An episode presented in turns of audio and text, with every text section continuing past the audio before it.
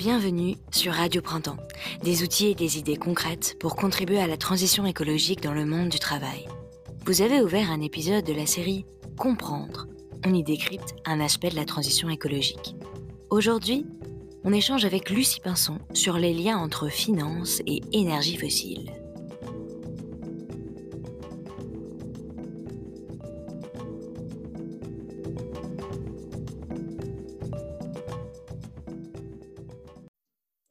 Bonjour Lucie et merci beaucoup euh, d'être parmi nous aujourd'hui. Alors, pour commencer euh, ce podcast, on a coutume de commencer par une question un petit peu personnelle. Est-ce que vous pourriez nous dire qu'est-ce qui a fait que vous êtes intéressé au sujet de la finance? Oui, volontiers. C'était lors d'un stage, stage de fin d'études. Euh, donc en 2011, j'étais en stage auprès de l'ETEC, qui était notamment en charge de l'organisation des contre-sommets de la société civile autour du G8 et G20 qui se tenaient en France. Et donc, euh, voilà, j'ai baigné dans le, dans le milieu associatif euh, parisien j'ai découvert les Amis de la Terre qui avait une campagne en direction des banques privées pour euh, les interpeller sur leurs responsabilités en matière climatique et leur demander de ne plus financer tout un tas de projets jugés insoutenables, que ce soit des projets de centrales à charbon, des projets de grands barrages, des projets nucléaires, etc. Et puis, dans le même temps, dans, toujours dans ce stage à l'ETEC, j'étais notamment en charge de créer des, ce qu'on appelle de, l'expertise citoyenne, donc de euh, contribuer à soutenir euh, l'expertise de mouvements sociaux euh, dans le cadre de leur travail. Et donc là, j'ai choisi de travailler sur le rôle de la spéculation dans la volatilité des prix sur les marchés agricoles, puisque c'était un sujet qui était à l'agenda du, du G20, un sujet porte d'entrée, si on veut, à travers laquelle on voit clairement l'impact de la finance sur la vie quotidienne de euh, milliers de personnes. Voilà. Donc euh, ces deux facteurs-là m'ont incité à aller regarder de plus près euh, ce qui se passait du, du côté du secteur financier. Et c'est là, du coup, que vous avez décidé, vous êtes engagé avec les Amis de la Terre, donc contre le projet AlphaCall, et ensuite vous avez décidé de fonder Reclaim Finance. Euh, déjà en 2011, euh, j'ai découvert du coup les Amis de la Terre, donc euh, j'ai décidé de rejoindre les Amis de la Terre en effet, puisque je suis, j'étais et je suis toujours aussi convaincue par le modèle de société qu'ils qu'ils défendent. Donc j'ai travaillé pendant quatre ans pour les Amis de la Terre en tant que chargée de campagne finance privée, avant de continuer à militer et, et à travailler bénévolement pour les Amis de la Terre tout en étant salarié d'une organisation internationale qui s'appelle le Sunrise Project, pour qui j'étais en charge de coordonner une, campagne inter-ONG au niveau international en direction des assureurs pour leur demander d'arrêter d'investir et d'assurer les énergies fossiles, à commencer par le charbon. Et euh, c'est vrai qu'il y avait, ça faisait déjà quelques années que euh, l'idée de fonder une association 100% euh, tournée vers la finance et le climat me trottait dans la tête. Et puis, du coup, j'ai décidé de me lancer fin 2019 pour un lancement début 2020 euh, de cette association qui est affiliée aux Amis de la Terre France. Il y a beaucoup d'aspects déjà euh, qu'on a évoqués euh, par rapport à la finance. Donc là, vous avez parlé au début de tous les aspects de spéculation sur les matières premières. Ensuite, il y a l'aspect aussi de, financement de projets, de financement de gros projets à énergie fossile. Reclaim Finance, il se positionne sur quel aspect, on va dire, de la finance? Alors nous, on travaille pas sur euh, la, finance de marché, euh, spéculation, etc. En tout cas, pas aujourd'hui. On regarde surtout les services financiers directs euh, aux énergies fossiles ou à d'autres chaînes de valeur avec qu'on juge avoir un impact social ou environnemental ou climatique important.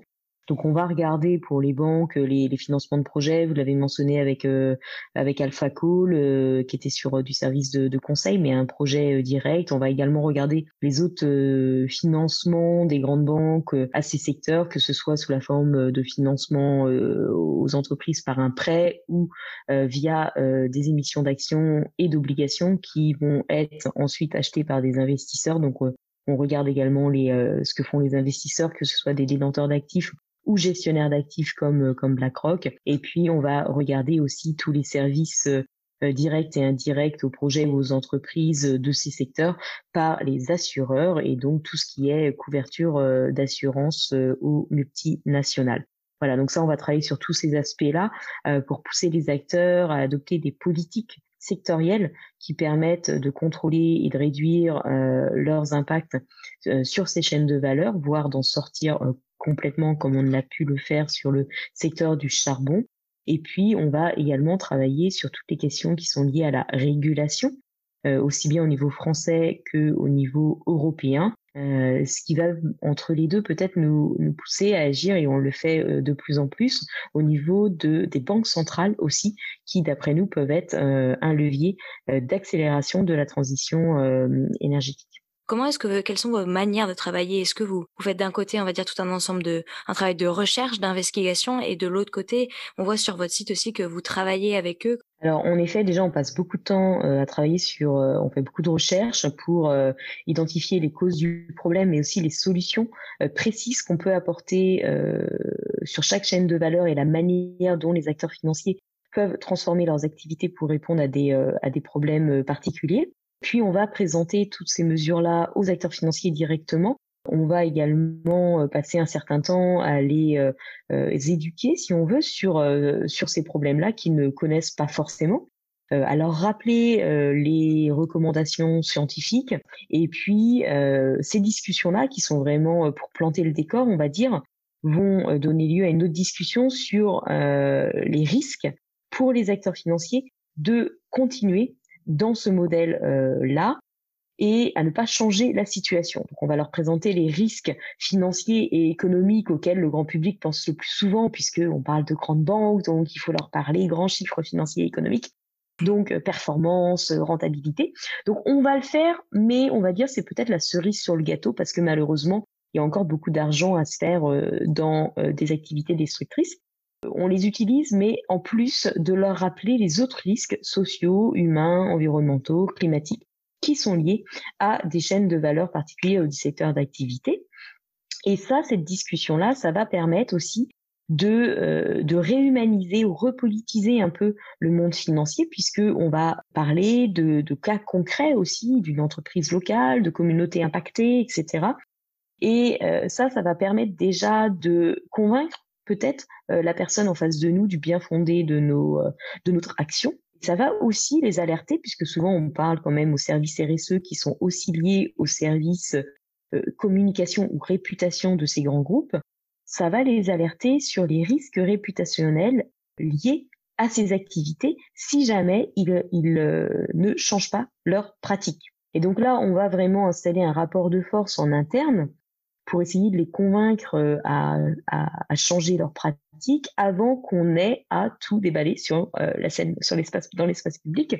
Euh, ce qui malheureusement arrive très souvent. Hein. il est très rare que les acteurs financiers, de par leur taille, en fait, sont des acteurs financiers très lents, et donc il est très rare qu'ils agissent assez rapidement pour éviter la publication de rapports de, par, par notre association ou nos partenaires sur euh, la réalité de l'impact de leurs activités. Et donc là, on tombe dans ce qu'on appelle le name and shame, où euh, par des rapports, on va mettre en avant l'écart entre leur discours en matière euh, de responsabilité sociétale, environnementale et climatique et la réalité des impacts de leurs pratiques.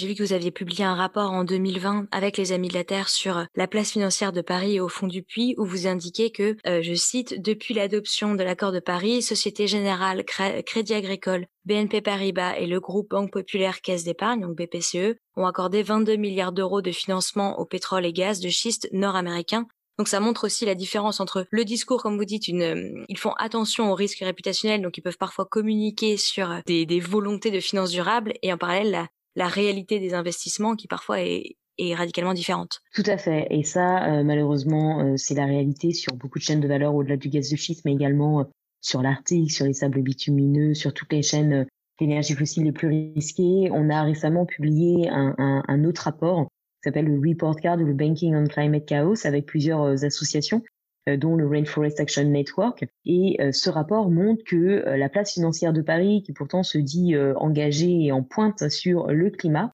a été celle à augmenter le plus ses financements aux énergies fossiles en 2020 pour euh, atteindre un montant de 297 milliards de dollars de financement aux énergies fossiles depuis l'adoption de l'accord euh, de Paris. Donc on voit là que euh, non seulement les banques françaises n'ont absolument pas mis un terme à leur financement au secteur du pétrole et du gaz depuis que nous sommes engagés à limiter le réchauffement à 1,5 degré, mais on voit également dans ce rapport que loin de diminuer d'année en année ces financements-là, elle les augmente donc en contradiction euh, la plus totale avec les recommandations des scientifiques qui nous disent qu'on doit réduire la production d'hydrocarbures et euh, plus simplement laisser les fossiles là où ils sont, à savoir dans euh, le sol.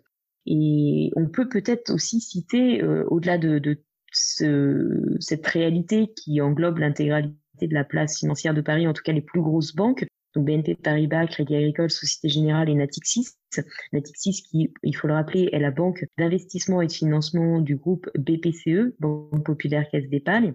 Parmi ces quatre banques-là se trouve une banque, BNP Paribas, qui est vraiment peut-être la plus hypocrite de toutes, puisque elle s'est dotée, elle, de politiques euh, qui sont pourtant reconnues au niveau international comme l'an plus loin sur le pétrole et sur le gaz que celle adoptée par, euh, ses pairs. Et pourtant, c'est la banque qui, en 2020, a été la quatrième à financer le plus les énergies fossiles. Et ça, c'est dû à un renchérissement de ses financements aux majors pétrolières et gazières, comme Total, comme Shell, comme BP, qui échappent totalement aux politiques que BNP Paribas a pu adopter. Donc en fait, on a là un, cas qui est assez typique d'une banque qui communique beaucoup sur le climat, qui a une approche euh, sur euh, le climat qui consiste à se protéger elle-même des risques financiers liés au dérèglement climatique, donc à exclure les entreprises qui sont les plus risquées. Mais dès lors qu'il s'agit des entreprises très diversifiées, actives dans toute la chaîne de valeur et toutes les énergies fossiles dans tous les secteurs, que ce soit des secteurs très risqués comme les pétroles et gaz non conventionnels ou le conventionnel. Donc là, on parle des majors pétrolières et gazières.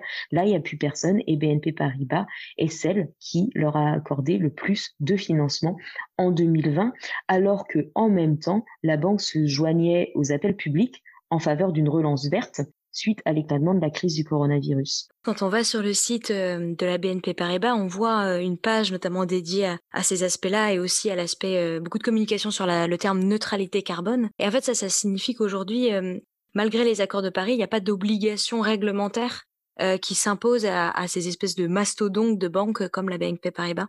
Alors, sur la finance, c'est un, un vrai problème. Euh, on a des, régulateurs, euh, des, gouvernements qui sont beaucoup moins frileux, à, même s'ils le sont aussi, à réguler les activités des multinationales, industrielles, j'entends, que le secteur financier. Euh, ce qui est assez, ce qui est assez étrange, hein, puisque pourquoi, si on interdit les moteurs diesel ou autres, pourquoi on n'interdirait pas les financements à telle ou telle activité? Et ça, aujourd'hui, ça semble inconcevable euh, par les, par les régulateurs. Concernant l'encadrement des, des, acteurs financiers, plus précisément, euh, aujourd'hui, en effet, on a beaucoup d'autorégulation, des acteurs qui se dotent de leur propre politique. Euh, les ONG s'en font les, les gendarmes, c'est nous qui, qui, comparons et mettons en concurrence et analysons euh, dans le détail les politiques qui peuvent être adoptées. Et il n'y a pas de gendarme, en effet, du greenwashing ou des dénominations qui peuvent être accolées ici à des produits d'épargne ou là à toute une stratégie ou des objectifs. Et en effet, euh, la montée en puissance euh, des engagements par le secteur privé, que ce soit par les banques, mais également les multinationales, en faveur de l'atteinte de la neutralité carbone à l'horizon 2050, est peut-être aujourd'hui euh, le plus flagrant exemple de greenwashing puisque on, laisse croire que on est vraiment engagé euh, à faire les efforts nécessaires pour euh, éviter un crash climatique, alors qu'on n'a là que des engagements de très long terme qui, euh, en vérité, ne se traduisent aucunement automatiquement en l'adoption de mesures permettant des réductions des émissions de gaz à effet de serre immédiates. Vous avez parlé de, de l'initiative neutralité carbone et l'initiative Net Zero. BlackRock s'est prononcé au début de l'année euh, en faveur de, de réorienter ses investissements vers les initiatives net zéro. Est-ce que vous pouvez mmh dire un peu plus sur cet acteur BlackRock qui du coup est un, pas une entité bancaire, ça c'est un gestionnaire d'actifs, donc c'est un peu un, acteur différent et un peu sur sa politique aussi et sa force de frappe dans le monde de la finance? Alors BlackRock, c'est le plus gros gestionnaire d'actifs au monde. Donc en effet, euh, ils ont euh, un rôle euh, d'influence énorme. Et ce qu'ils décident peut en effet avoir un impact sur les comportements des autres acteurs financiers.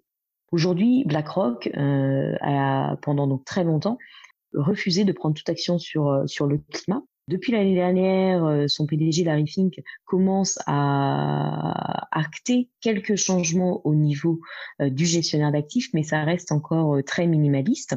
Au début d'année, concrètement, BlackRock s'est engagé à pousser les entreprises dans lesquelles il investit à prendre des objectifs d'atteindre de la neutralité carbone. Donc, à pousser les entreprises de ces portefeuilles à dire que en 2050, euh, elles seront euh, neutres en carbone. Le problème avec ça, c'est que BlackRock nous a dit qu'il euh, allait engager plus de 1000 entreprises, ce qui pose quand même la question de la qualité de son engagement, parce que pour faire vraiment bouger une entreprise, ça demande énormément de temps. il suffit pas de lui envoyer juste une lettre dans l'année, mais il faut vraiment suivre de près les entreprises pour les pousser à se, à se transformer. Et même si on parle de BlackRock, qui est euh, un acteur trois fois plus gros qu'Amundi, qui compte quand même parmi également les, dix plus gros gestionnaires d'actifs au monde, on se demande concrètement comment ça va euh, se mettre en place. Mais surtout, euh, BlackRock va pas du tout assez loin dans les mesures de sanctions qu'il pourrait mettre en place si les entreprises manquent le coche et n'adoptent pas d'objectif de neutralité carbone. Euh, nous, on, s'attend à ce que euh, BlackRock s'engage à désinvestir si euh, les entreprises ne, ne, donnent pas suite à cette demande. Mais surtout, on revient au problème déjà mentionné avant, c'est que on a des, on aurait, même si on avait de plus en plus d'entreprises qui s'engageaient à atteindre la neutralité carbone, ça n'implique pas automatiquement un changement de leur pratique de manière à s'aligner sur une trajectoire 1,5 degré. Il faut rappeler que la science, elle nous dit qu'on a 9 ans aujourd'hui pour opérer les, changements euh, dans nos modes de production et de consommation. Et donc, euh, il faut commencer dès maintenant, bien entendu, et qu'on ne peut pas attendre 2030 ou 2040 euh, pour opérer ces changements-là. Et donc, on attend de BlackRock qu'ils aillent beaucoup plus dans le détail au niveau des demandes qu'ils ont aux entreprises de ces portefeuilles. Pour revenir sur le problème premier que je mentionnais, BlackRock est le plus gros gestionnaire d'actifs au monde, donc est exposé à énormément d'entreprises. Il ne va pas pouvoir engager toutes les entreprises de, son portefeuille pour les pousser à se transformer. Et donc, on attend aussi de BlackRock qu'il fasse le tri entre les entreprises qui valent le coup, qui peuvent être engagées pour être poussées à se transformer, et les entreprises qui, un, on le sait, n'opéreront pas euh, de transition. D'une part parce qu'elles elles sont trop enlisées dans des secteurs euh, très émetteurs dont il nous faut radicalement euh, sortir extrêmement rapidement ou deux, parce que c'est des entreprises qui sont absolument pas intéressées par la transition. Ça, ça existe. Le discours que BlackRock, comme beaucoup d'acteurs financiers, tiennent, selon lequel il faut accompagner les entreprises dans la transition parce qu'on a besoin de ces entreprises demain, il s'effondre dès lors qu'on écoute certaines entreprises qui ne sont pas du tout intéressées par la transition. Euh, et donc, il n'y a pas de temps à perdre avec ces acteurs-là. Et donc, nous, on appelle BlackRock à être beaucoup plus radical et à faire ce que d'autres acteurs financiers euh, euh, ont opéré pour le secteur du charbon, à savoir une exclusion directe, tolérance zéro pour toutes les entreprises qui prévoient de nouveaux projets de centrales ou mines de charbon. Ça, on a une vingtaine d'acteurs comme ça au niveau international qui ont pris ces engagements-là. Et on attend de BlackRock qu'ils fassent la même chose. Or, euh, BlackRock aujourd'hui, c'est 85 milliards d'investissements dans le secteur du charbon et une politique d'exclusion de ces secteurs qui ne touche en réalité que 17% des entreprises actives dans la chaîne de valeur euh, du secteur du charbon et une politique que BlackRock n'applique qu'au tiers de ses actifs sous gestion. Donc on a vraiment euh, là un acteur qui encore mise beaucoup trop sur l'engagement, euh, ignore complètement le pouvoir du désinvestissement et n'a pas, pas de politique d'engagement assez robuste. la dernière preuve étant, et je m'arrêterai là, le fait que BlackRock a voté contre de nombreuses résolutions climatiques déposées aux assemblées générales en 2020.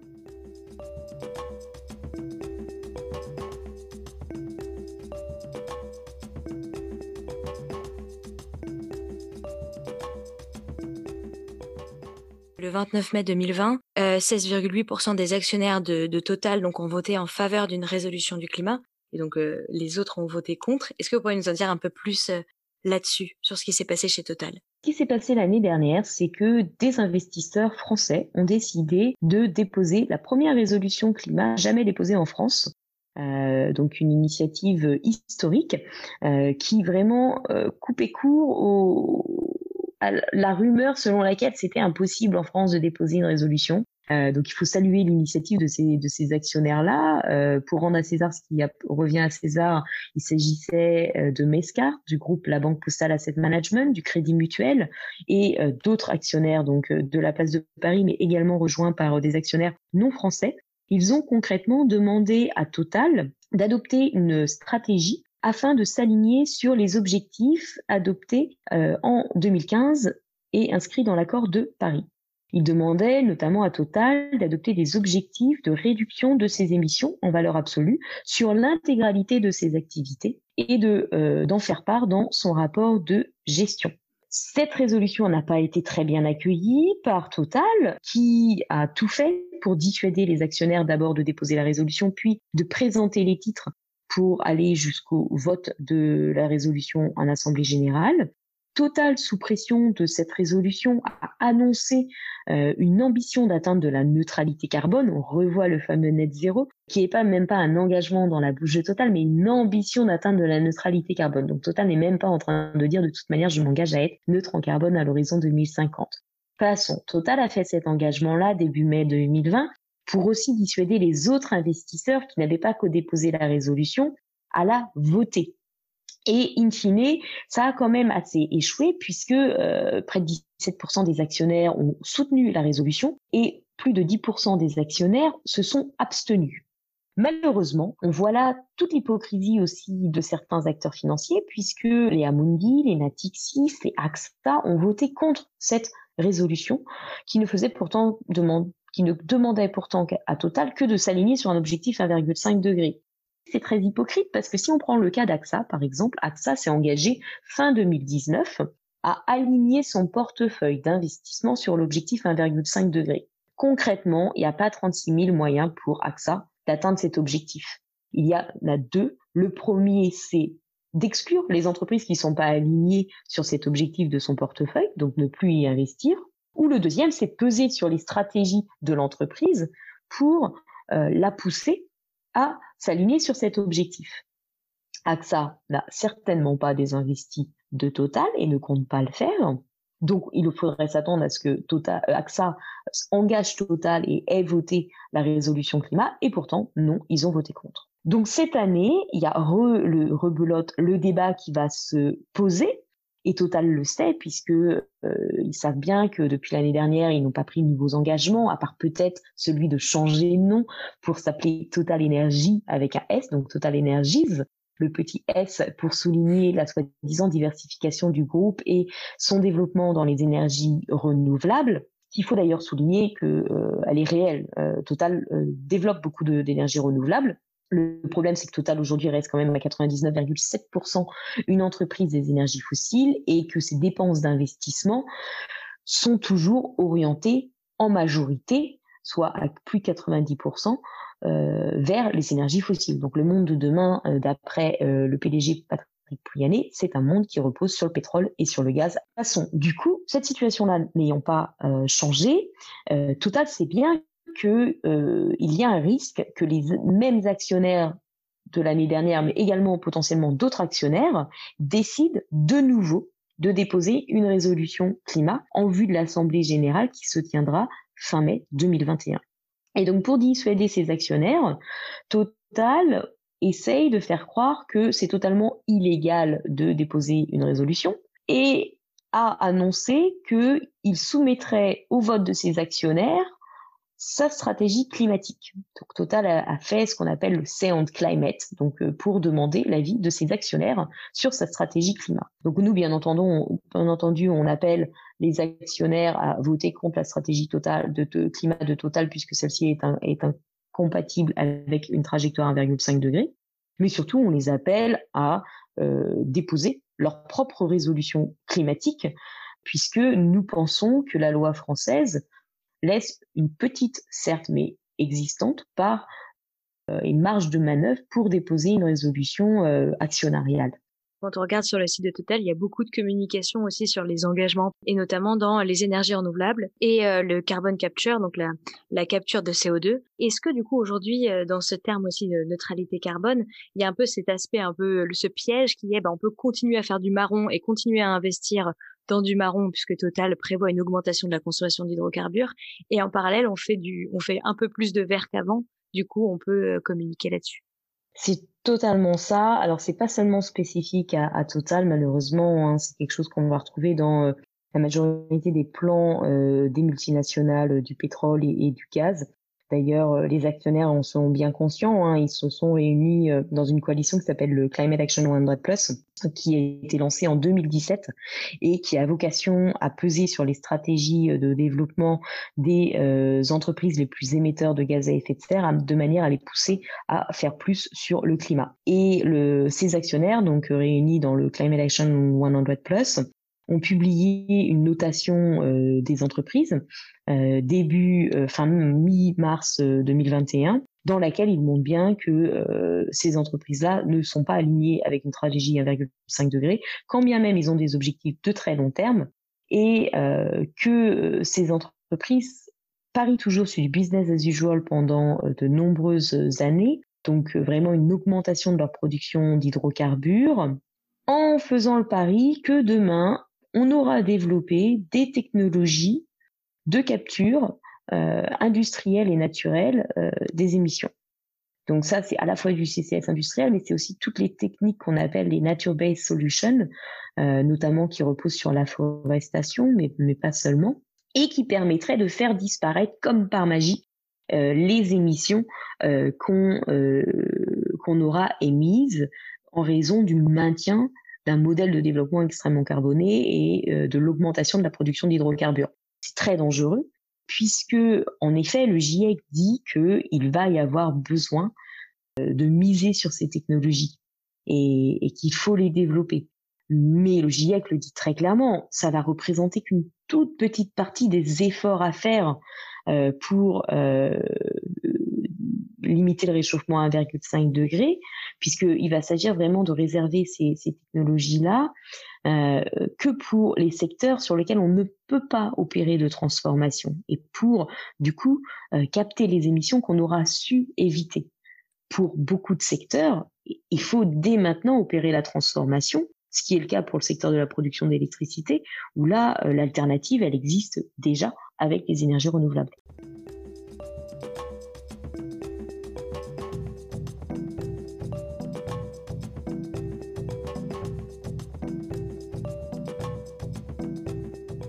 Ce sujet des énergies renouvelables, il y, a un, documentaire intéressant de Arte sur la face cachée des énergies vertes. Et du coup, est-ce qu'il n'y a pas parfois aussi un peu un, piège dans le terme énergie renouvelable qui masquerait parfois euh, en fait tous les dommages environnementaux et sociaux liés par exemple à la construction de certains panneaux solaires ou, par exemple aux batteries pour les, les, les centrales euh, photovoltaïques plus batteries? Il est certain qu'il y aura des abus, hein, euh, comme dans toute chaîne de, de valeur, et il est important de les corriger. Euh, ça c'est certain.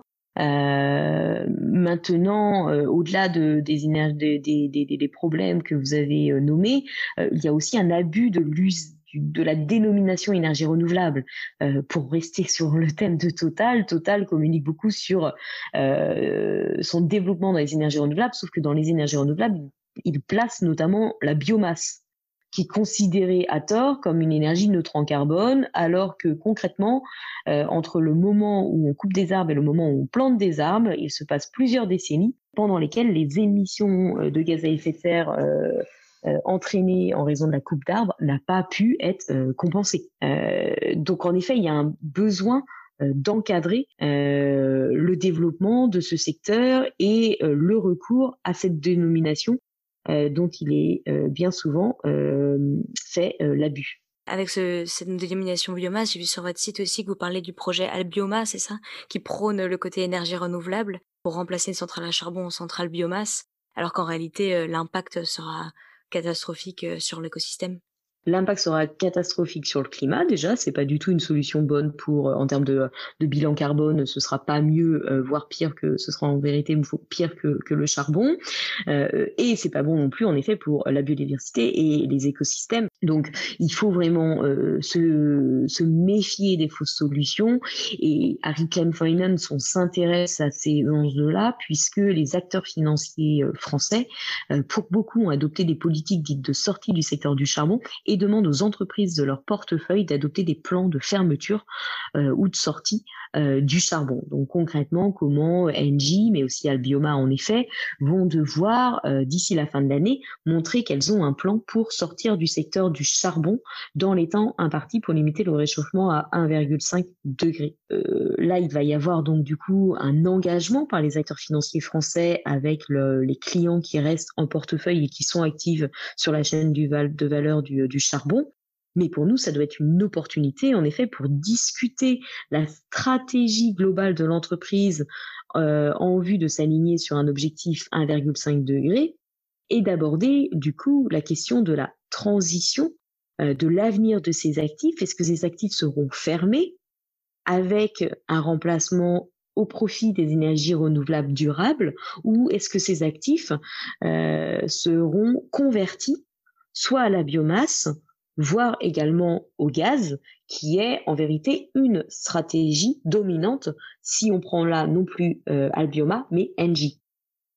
Engie, comme Albioma pour la biomasse, communique sur le gaz en euh, faisant euh, valoir celle-ci comme énergie de transition alors que euh, le gaz reste une énergie euh, fossile, qu'on va pouvoir maintenir dans le mix énergétique un peu plus longtemps que le, charbon, certes, mais qu'il va absolument pas falloir développer si on veut limiter le réchauffement à 1,5 degré. Et là, euh, le directeur exécutif de l'AIE l'a reconnu lui-même dès 2017, où il disait qu'on ne pouvait plus construire de nouvelles infrastructures émettrices de gaz à effet de serre. J'ai écouté dans un podcast aussi, il mentionnait le fait que on va dire parfois le la question de d'un projet bon pour l'environnement était relative au contexte, c'est-à-dire que si on est dans un pays où le mix énergétique charbon euh, et mix énergétique électrique est basé sur le charbon, passer à une centrale à gaz serait, on va dire, améliorer le mix énergétique, donc pourrait être, considéré comme quelque enfin un projet de compensation. Mmh Alors en effet, ça s'appuie sur une réalité, hein, le, fait que le gaz est une énergie transition, hein, et c'est toujours dans ces cas-là que euh, euh, le lobbying euh, des industriels est le plus puissant, puisque en effet, si on regarde au niveau de la combustion, une centrale à gaz, en effet, ça émet deux fois moins qu'une centrale à charbon. Ça, c'est évident. Le problème, c'est qu'il faut regarder les émissions sur l'ensemble de la chaîne de valeur. Et quand, pour le charbon, la majeure partie des émissions ont lieu lors de la combustion, donc euh, au niveau des centrales à charbon. Pour le gaz, la majeure partie des émissions ont lieu lors de l'extraction et du transport du gaz, avec notamment les émissions de méthane qui est euh, un gaz euh, au pouvoir réchauffant beaucoup plus supérieur à celui du CO2, plus de 86 fois supérieur sur une échelle de 20 ans, qui est l'échelle qui nous intéresse euh, étant donné l'urgence climatique. Et donc, il faut bien regarder l'intégralité de la chaîne de valeur avant de tirer des conséquences et de pouvoir euh, affirmer que le passage euh, du charbon au gaz serait favorable. On peut se référer à la science, hein, tout simplement. Le rapport des Nations Unies, le Production Gap Report, paru en décembre 2020, nous a bien dit qu'il faut diminuer de 3% par an la production d'hydrocarbures jusqu'en 2030 si on veut limiter le réchauffement à 1,5 degré. Aujourd'hui, le mythe du gaz propre sert aux industriels pour se développer, ouvrir de nouvelles réserves et développer massivement des infrastructures de transport qui sont extrêmement énergétivores, comme les terminaux d'exportation et d'importation de gaz naturel liquéfié. Il y a tout un enjeu, on va dire, pour euh, comment dire, mettre une bonne dénomination sur ce qui est vert et ce qui l'est pas en termes d'investissement pour flécher les investissements. On, peut en parler un petit peu des obligations vertes, c'est-à-dire être sûr que quand on émet des obligations vertes, c'est bien pour un projet vert. En effet, alors ça c'était un, problème qu'on voyait beaucoup il, y a, il y a quelques années, le fait que les, les obligations vertes étaient utilisées pour financer des projets qui étaient tous au vert. Et puis surtout, ce qui nous embêtait et ce qui nous embête toujours le plus à Reclaim Finance, c'est qu'on a des entreprises qui émettent des obligations vertes pour euh, financer des projets, euh, alors des fois qui sont complètement verts. Hein. Euh, le problème, c'est que l'émission de ces obligations vertes ne sont pas intégrées à une stratégie globale de, de, de transition au niveau de l'entreprise. Et donc, on va avoir, pour caricaturer, une entreprise qui lundi émet une obligation verte, et puis du mardi au dimanche continue de lever des fonds pour des activités extrêmement polluantes. Donc ça, c'est le premier problème. Euh, cette critique-là a donné lieu à l'émergence de d'autres types de transitions, les, les, obligations, pardon, donc les, les, transition bonds, les obligations de transition, mais également les sustainability linked bonds, qui sont des obligations liées aux objectifs climatiques que l'entreprise, l'émetteur, s'est donné. Et donc ça, ça nous semble déjà beaucoup plus intéressant sur le papier, puisque en effet, du coup, il s'agit euh, d'accorder euh, des capitaux à une entreprise en fonction des objectifs de décarbonation de, son activité. Le problème, c'est, on revient au problème qu'on avait déjà évoqué tout à l'heure, qui est euh, l'absence d'encadrement. Donc, on est dans de l'autorégulation euh, pure et il n'y a aucun gendarme pour juger est-ce que ces objectifs de décarbonation euh, tiennent la route, ne tiennent pas la route et est-ce qu'ils justifient du coup l'émission d'une obligation sustainability linked. Et là, un cas d'école, euh, c'est peut-être l'émission, euh, donc euh, la Sustainability Link Bond émise par l'entreprise Enbridge, qui est une entreprise qui aujourd'hui développe un oléoduc de sable bitumineux en Amérique du Nord. Et donc là, pareil, on peut douter, sable bitumineux, c'est quand même une des énergies les plus sales au monde, de la sincérité de l'entreprise à se décarboner pour s'aligner sur une trajectoire 1,5 degré.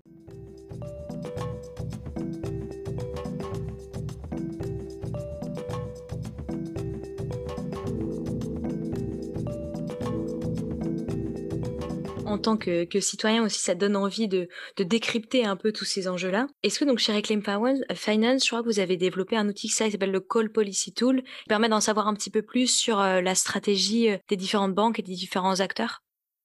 On a voulu euh, regarder dans le détail la qualité des politiques adoptées par les acteurs financiers au niveau international sur le secteur du charbon. Donc on a collecté environ 250 politiques adoptées par des banques, des sociétés d'assurance ou des sociétés d'investissement et on les a comparées, analysées, décortiquées sur une grille de cinq critères euh, et pour chacun des critères, on a une grille de notation détaillée sur, sur 10 points ça permet de vite se rendre compte que si le charbon aujourd'hui continue de se développer, c'est pas tant parce que tous les acteurs financiers n'ont pas adopté de politique euh, sur le secteur du charbon, que euh, en raison euh, de la pauvreté et, euh, disons-le, du greenwashing derrière certaines euh, de ces politiques, puisque sur euh, environ 250 politiques actuelles, nous n'en avons qu'une vingtaine qui est assez robuste pour prévenir l'expansion de ce secteur et pousser les entreprises à en sortir dans les temps impartis pour limiter le réchauffement à 1,5 degré. C'est à donner à, à cet exercice-là qui est également un bon moyen aussi pour créer une petite compétition entre les acteurs financiers, puisqu'il n'est pas bon d'être moins bien noté que le voisin. Avec cet outil, vous verrez notamment que euh, trois euh, grands, euh, grands problèmes dans les politiques adoptées par les acteurs financiers. Le premier, c'est de faire seulement vraiment ce qu'on appelle le haut de l'iceberg. Hein. Donc, on va faire l'évident. Donc, vous avez beaucoup de banques qui ont arrêté de financer les nouveaux projets de mines et de centrales à charbon. Également des banques américaines comme JP Morgan Chase. Euh, qui ont fait ça et qui s'en sont très très fiers, alors qu'il faudrait leur rappeler que euh, JP Morgan Chase, sur les 20 dernières années, a peut-être financé euh, quatre fois directement des nouveaux projets liés au charbon et que en vérité la quasi-totalité de ces soutiens au secteur du charbon passe par des financements au niveau des entreprises, choses qui ne sont pas couvertes par la politique de la banque. Euh, donc ça, c'est le premier problème. Le deuxième problème, qui va être de faire les choses à moitié, donc de ne s'attaquer qu'à une partie du secteur du charbon. Donc là, on peut revenir à BlackRock, qui par exemple a décidé euh, d'adopter une politique sur le secteur minier en ignorant totalement les entreprises qui produisent de l'électricité à partir du charbon ou qui développent des nouvelles infrastructures de transport, par exemple. Et enfin, euh, le troisième problème, c'est des politiques qui sont truffées d'exceptions. Alors, quand vous regardez les politiques, les textes des politiques adoptés par les acteurs financiers, il faut toujours faire attention à l'usage des conditionnels, des adverbes, des virgules mal placées et un abus dans le recours aux notes de bas de page euh, qui permet euh, d'avoir tellement d'exceptions que à une règle que la règle finit d'exister. Et voilà qui fait qu'aujourd'hui, euh, on a, euh, on baigne dans un océan de greenwashing avec plus de 200 politiques charbon qui sont totalement euh, inefficaces pour opérer un changement des pratiques au niveau des industriels du secteur. Est-ce que vous auriez un, petit conseil pour finir ou un petit chiffre clé pour que les personnes qui veulent, on va dire, s'intéresser à la finance puissent sensibiliser leur entourage sur ce sujet? Bah, se renseigner déjà, nous soutenir en ligne et puis ne jamais baisser les bras parce que même si j'ai peint un tableau assez sombre de la finance dominante aujourd'hui, il y a des choses qui changent. À Reclaim Finance, on a quand même fait bouger les lignes avec les Amis de la Terre France. Euh, si on l'a fait, c'est parce que on a le soutien euh, de plein de personnes euh, dans la société civile, au sein de la population, mais aussi, il faut le rappeler, au sein d'institutions financières, il y a plein de personnes qui se battent à l'intérieur. Chacun peut apporter sa pierre à l'édifice. pas seulement en mettant son argent ouvert, hein, ce qui est une possibilité de changer de banque, épargner le climat en mettant son argent auprès euh, de la nef ou euh, investir directement euh, avec énergie partagée dans le développement de projets renouvelables locaux, on peut également faire changer les grandes banques internationales et reprendre le contrôle sur sur notre argent. Donc vraiment, il y a plein d'engagements possibles proposés sur Reclaim Finance, au niveau des amis de la terre, d'associations comme Oxfam, etc. Passez le mot et, demain on, on arrivera à faire quelque chose. Super, merci beaucoup. Merci à vous.